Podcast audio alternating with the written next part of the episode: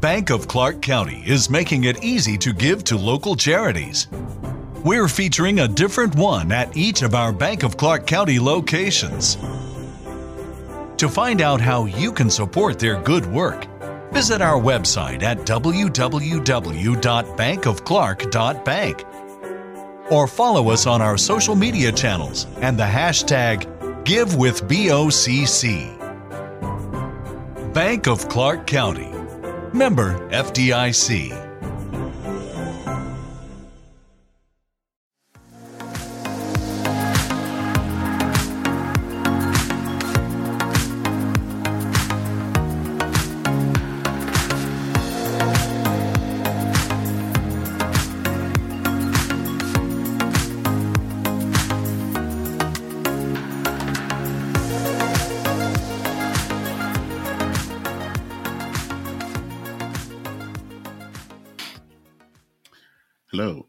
Welcome. This is episode 96 of En Route, the podcast that is at the intersection of church and Main. I am Dennis Sanders, your host.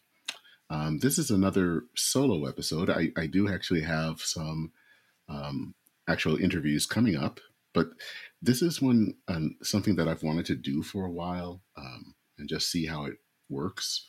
Um, and I really would like to hear people's opinions if this works or not. Um, and I've seen it done on other podcasts where they do things on um, kind of narrate um, different um, writings. And this is something I wrote maybe about a month or two ago um, that I wanted to test out. And I may try to test this out with another article. Um, so, again, please let me know. My uh, contact information is in the um, the show notes, and drop me a line to see if this works or not. So, um, some backstory. This is um, for the last few years. I've been,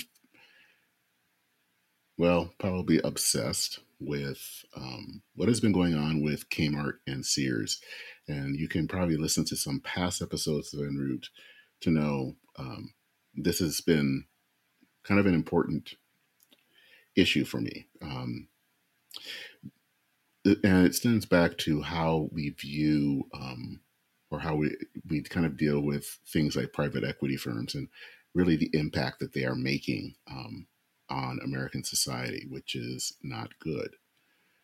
Now, this is not coming from a wild eyed socialist. I'm someone that is very much a capitalist but I am worried how people are making their money. Um, I believe in that capitalism can help um, bring people out of poverty, but that's only going to work as long as the system is working. And this, what I'm going to describe, is kind of a way of showing how it is not working. So um, I'll go ahead and, as I said, this is an article I wrote. It is. I will put the link to it. It's on Medium, um, and that I wrote it back in uh, the end of March. The title of it is "Bad Stewardship Killed Sears and Kmart."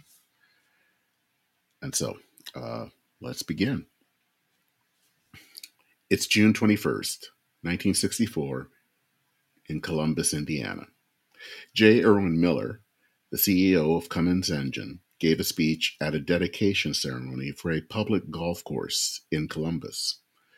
Cummins had financed the project, and in his speech, he explains why it was so important for a company like Cummins to get involved in funding a golf course in a small Indiana city. He says the following why should an industrial company organized for profit think it a good and right thing to take $1 million and more of that profit and give it to this community in the form of this golf course and clubhouse? Why instead isn't Cummins, the largest taxpayer in the country, spending the same energy to get its taxes reduced? The cost of education cut, the cost of city government cut, less money spent on streets and utilities and schools? The answer is that we should like to see this community come to be not one of the cheapest community in America, but the best community of its size in the country. Miller backed those words in, in that 1964 speech with action. Miller connected with some of the world's greatest architects to come to Columbus and build public buildings, such as the local library.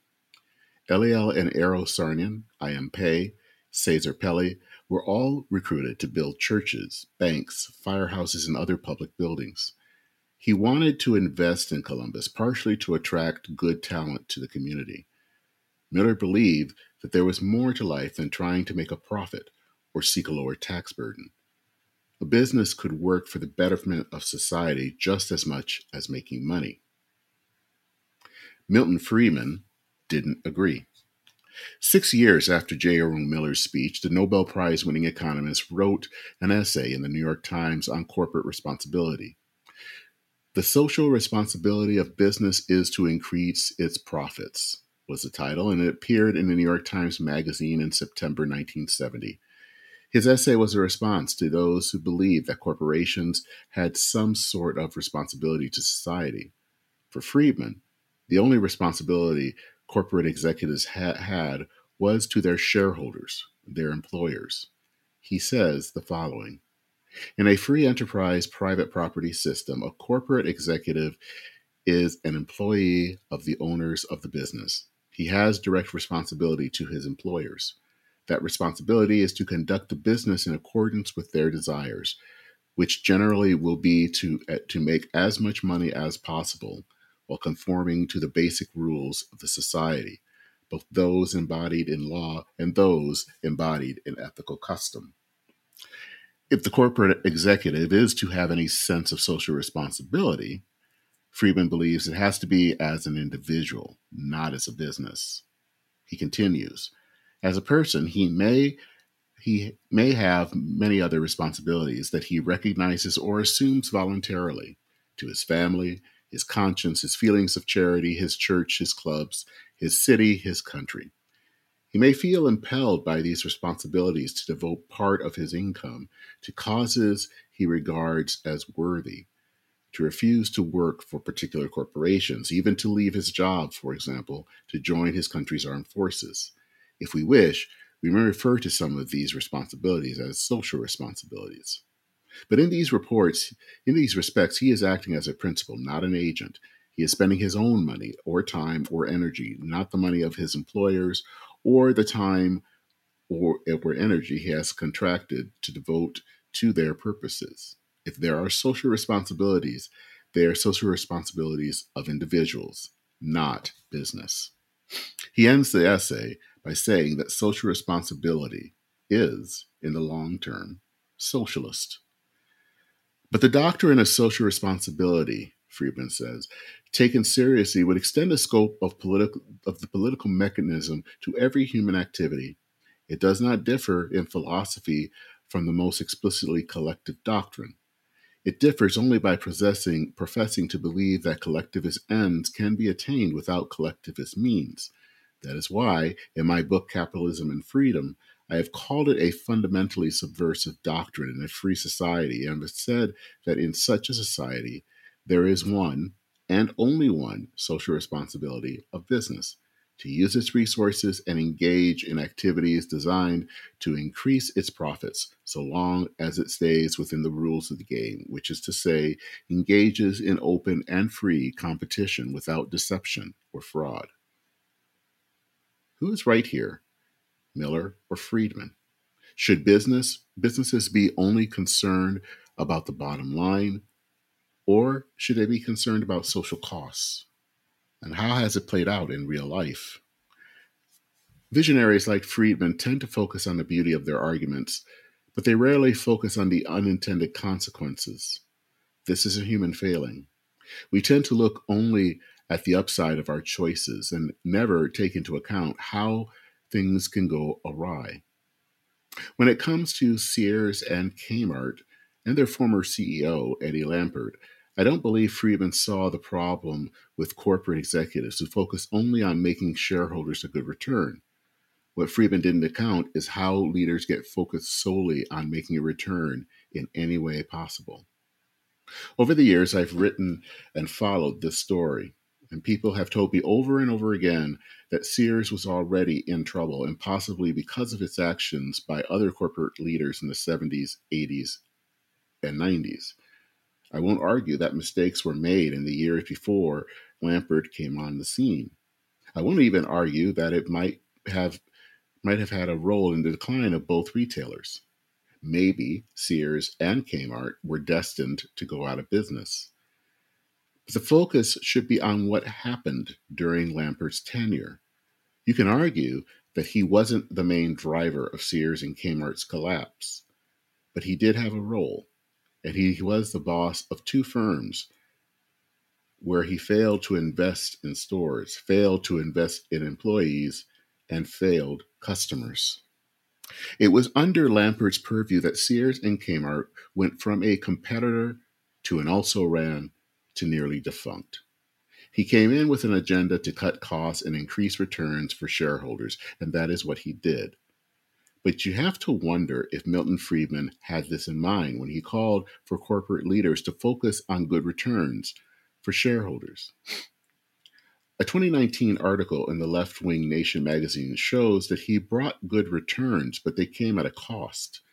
This is what happened to the company through the work of Bruce Miller, a 36 year employee of Sears in New Jersey. And that article says In 2005, hedge fund ESL Investments Incorporated, owned by Eddie Lampert, took over the company. In the 1990s, Sears struggled to keep up with big box competitors, Walmart and Kmart, and to compete with online retailers. When Lampert took over, he focused on reducing costs and increasing shareholder returns. Miller immediately noticed the difference that made the quality and service and offerings in the stores. We went from top from the top of retail to the bottom of the barrel, he said. His pay was changed from an hourly rate to commission based, which meant he and his coworkers started competing with one another. It also meant that when sales declined as customers fled the dilapidated stores, his income did too. When he started, Miller said, a slow day in his department meant repairing a 100 cars. At its peak, 185 daily. But towards the end, we were lucky to get 10 cars a day. Benefits changed as well. The company took away five personal days. Sick days disappeared. And, and though he had worked a steady schedule Tuesday through Saturday from 8 a.m. to 4.30 p.m., the, con- the company started asking him to work at all hours, he said, adding that some days he worked until midnight and then had to be back at 7 the next morning. Lampert sold off prize divisions like Land's End and Craftsman. He stopped updating stores. He bought the two chains using the model of private equity. He used a leverage buyout, which left Sears with a lot of debt, while he used little of his own capital. And Sears was loaded up with more and more debt to the point there was little money available to invest in stores or in the employees. On paper, Lampert did what Friedman said he would do, said he should do. He focused on making a good return for himself and the other shareholders. The result, according to Nation magazine, was 175,000 employees losing their jobs. The main question here isn't who caused the decline of the two chains. Instead, the main question here should be stewardship. In other words, how do we take care of the things we are given? When I think about stewardship, my thoughts tend to drift to the stewardship of natural resources. And of course, as a pastor, it can go to the stewardship of finances. But stewardship can and should apply to the stewardship of business. How can we use the resources we are given as business businesses, land, employees? How can we use the resources we are given as businesses wisely? It is by that standard we can judge Lampert.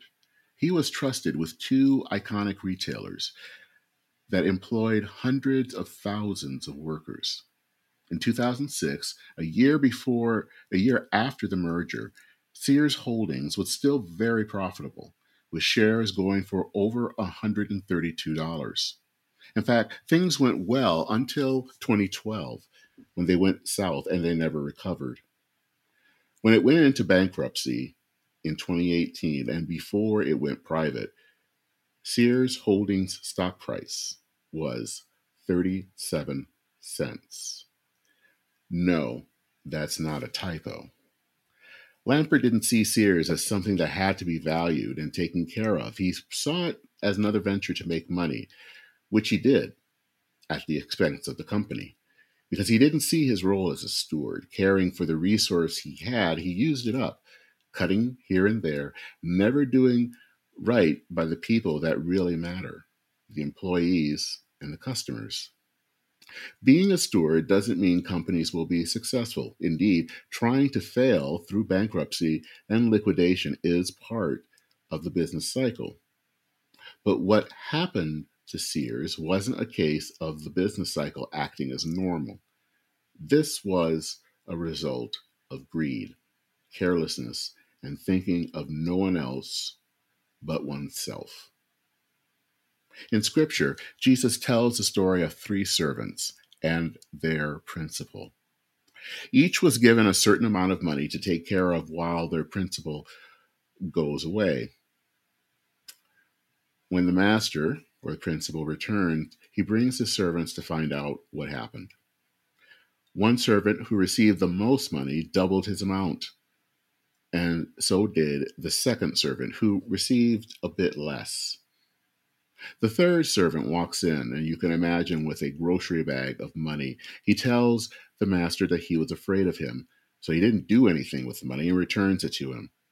The principal is engaged, enraged. He banishes the third servant, calling him lazy and worthless.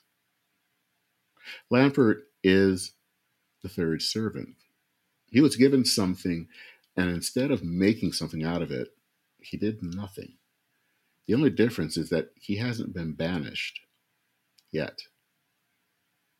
The whole point of these stories, and I should add one note here is that this is actually a series of stories, was to help people pay attention. Years ago, I had hoped that some buyer, such as Carlos Slim, who owns Sears Mexico, would read these stories and buy Sears and Kmart. But it's probably too late for anyone to save the two chains from Lampert's ineptitude and greed. As I stated at the beginning of this essay, in the years that follow that I followed the story of Sears and Kmart, there's been one sentiment crossing my screens over and over again, and it goes like this. Sears and Kmart made bad decisions in the 80s or 90s, and that's why they're in the mess that they're in. As statement go, there is some truth to it. Both Sears and Kmart made crucial mistakes in the decades before their 2005 merger, and that did have a role to play in their downfall. But the problem with this statement is that it tends to ignore the sins of the present in order to focus exclusively on the past.